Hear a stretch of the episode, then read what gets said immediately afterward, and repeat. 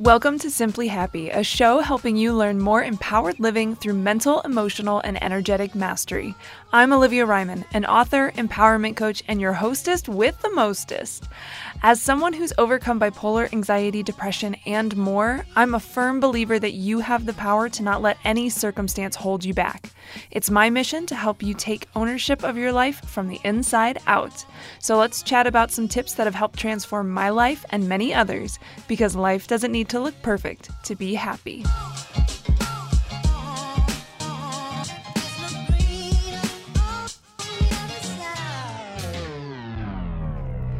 Hey there, what's up? It's your guide Olivia, and thanks for joining me for this episode of Simply Happy. Don't forget that if you enjoy this episode, my self help books, Patreon community slash bonus content, and metaphysical services are available at www.simplyollie.com. That's O L I Ollie. The link is in the show notes. Hello, friend, and welcome to another episode. In this one, we are going to be talking about zoning out and how it actually helps us.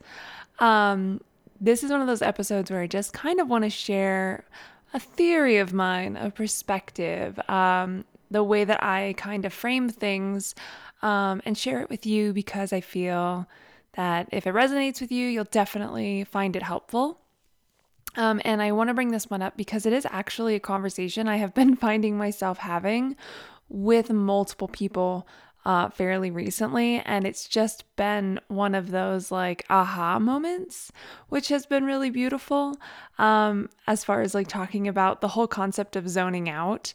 So, if you're not familiar with what zoning out is or or being called that maybe maybe you call it something different it's basically this kind of experience or phenomena where like you kind of just find yourself staring off into the abyss of space. Like in, like nothing's going on. Like your noggin is just empty and you're just like staring off into nothingness um, for reasons unbeknownst to you. Basically.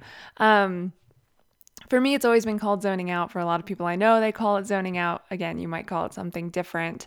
Um, but it's just something that kind of just happens on its on its own for a lot of people and um yeah it's it's interesting. So i i i will share this little tidbit about me but um zoning out is still something i do today. And i find that i do tend to zone out and and maybe you can relate or not.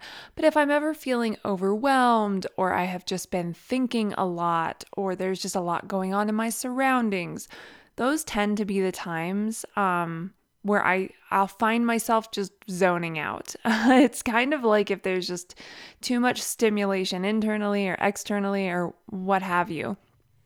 Um, and when I was a kid, uh, especially when I was dealing with um, mental health struggles, I did this a lot. I zoned out quite a bit. And whenever I would, I got met with, I would say, a pretty pretty common response, um, at least as far as the people I've spoken with, it's fairly common. Um, but I would get met with the like, um, hello, where'd you go? Earth to Olivia, um, or the snaps in the face, or clapping in my face, or waving their hand in front of my face. Um, basically anything to try to like knock me out of this like zoning out uh, sensation and to like bring me back to reality. Um, eventually, you know, you kind of snap back into it or whatever. Um, but that happened to me a lot. So, you know, I zoning out was always this weird thing that I did, this thing that I wasn't supposed to be doing, or something that was rude, or just was, I don't know, just made me weird, whatever it might be. So, you know, my association with it was like, you don't, you don't do it. You do it, but you don't, you're not supposed to. Um, and so what's interesting to me about zoning out and now thinking about it, you know, in hindsight and from a much healthier mental space and really kind of, you know, getting to look back and understand things from just a whole new perspective, I have a theory about zoning out. And basically, it's that zoning out is a brain induced meditation. And the reason I say this is simply because I do see that it often happens in the time where the brain is overstimulated or there has been too much stress or anxiety or worry or thoughts or whatever it might be. And you basically need a bit of like a break.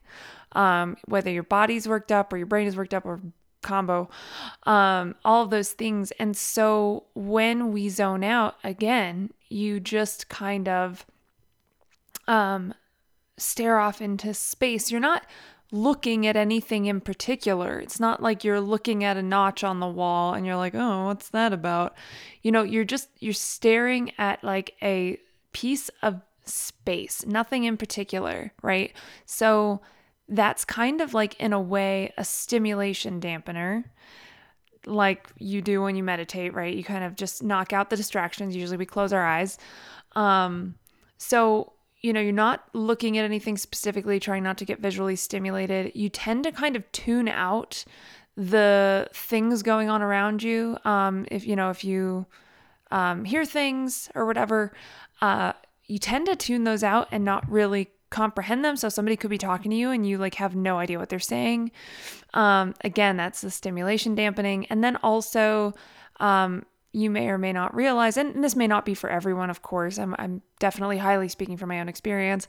Um, but the tension, the muscle tension release that happens as well, because everything just kind of, you kind of just slump and you kind of just blob. Um, so really, what's happening is all the muscle tension is is releasing, and then which is also something you do very intentionally with meditation, and then also your breathing tends to just get deeper like maybe you'll sigh or just like that kind of thing. You may not bring your attention to your breath because again, you're just zoning out. Um, but slower, deeper breathing is something that does induce lower brainwave states, which is really good for the body and the mind. Um, and yeah, it just it just relaxes us. And so I think that's something that just tends to typically occur when you zone out is you breathing just gets deeper.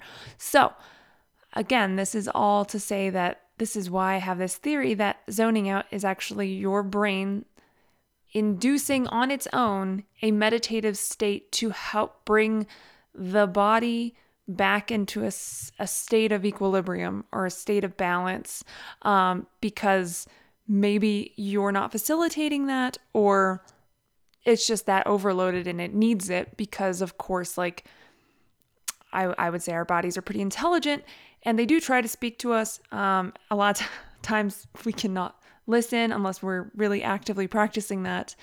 Um, so it'll do things automatically to kind of force certain states of being. For example, right? Like sleep. We need sleep. Um, we can only go so long and then our body will just shut itself down. Um, we don't get a say in it. You know, like it just will induce or force sleep because it's needed for the body to sustain living, functioning um, without um, taking on any sort of like really serious long term damage. So it's trying to protect itself. And that's why I would say that zoning out is probably, this is just a guess, I can't say for sure, right?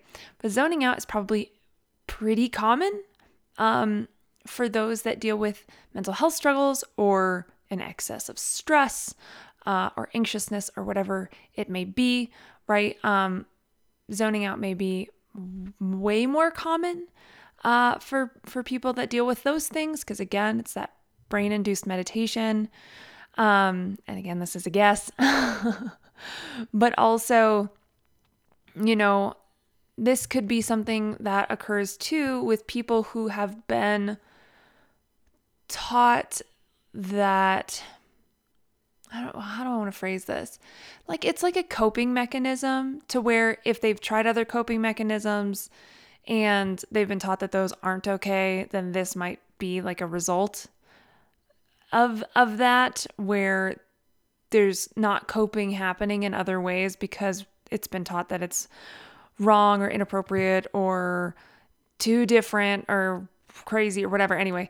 So um so this can just be like the body's automatic response. And it's really helpful. I mean, I talked about, I said the episode title is zoning out and how it helps us, right? I mean, that's how it helps us. It's a meditative state. And so I wanted to share this because one, it gave me so much permission to go, yo, it's a, it's okay. It's okay to zone out. Like it's okay to do that and it's really good for my body. It's really healthy. Um and I also want to share this or I'm sharing this because I'm I'm hoping it will encourage you to, you know, change your relationship with zoning out or even try it out if it's not something that you do and maybe meditation isn't your jam. Um, try zoning out. try just staring off into space like like letting all the thoughts just like empty out of your head and just kind of letting yourself blob for a little bit. Um, if meditation feels like too tough a thing, know that zoning out can count. or at least I'm going to count it.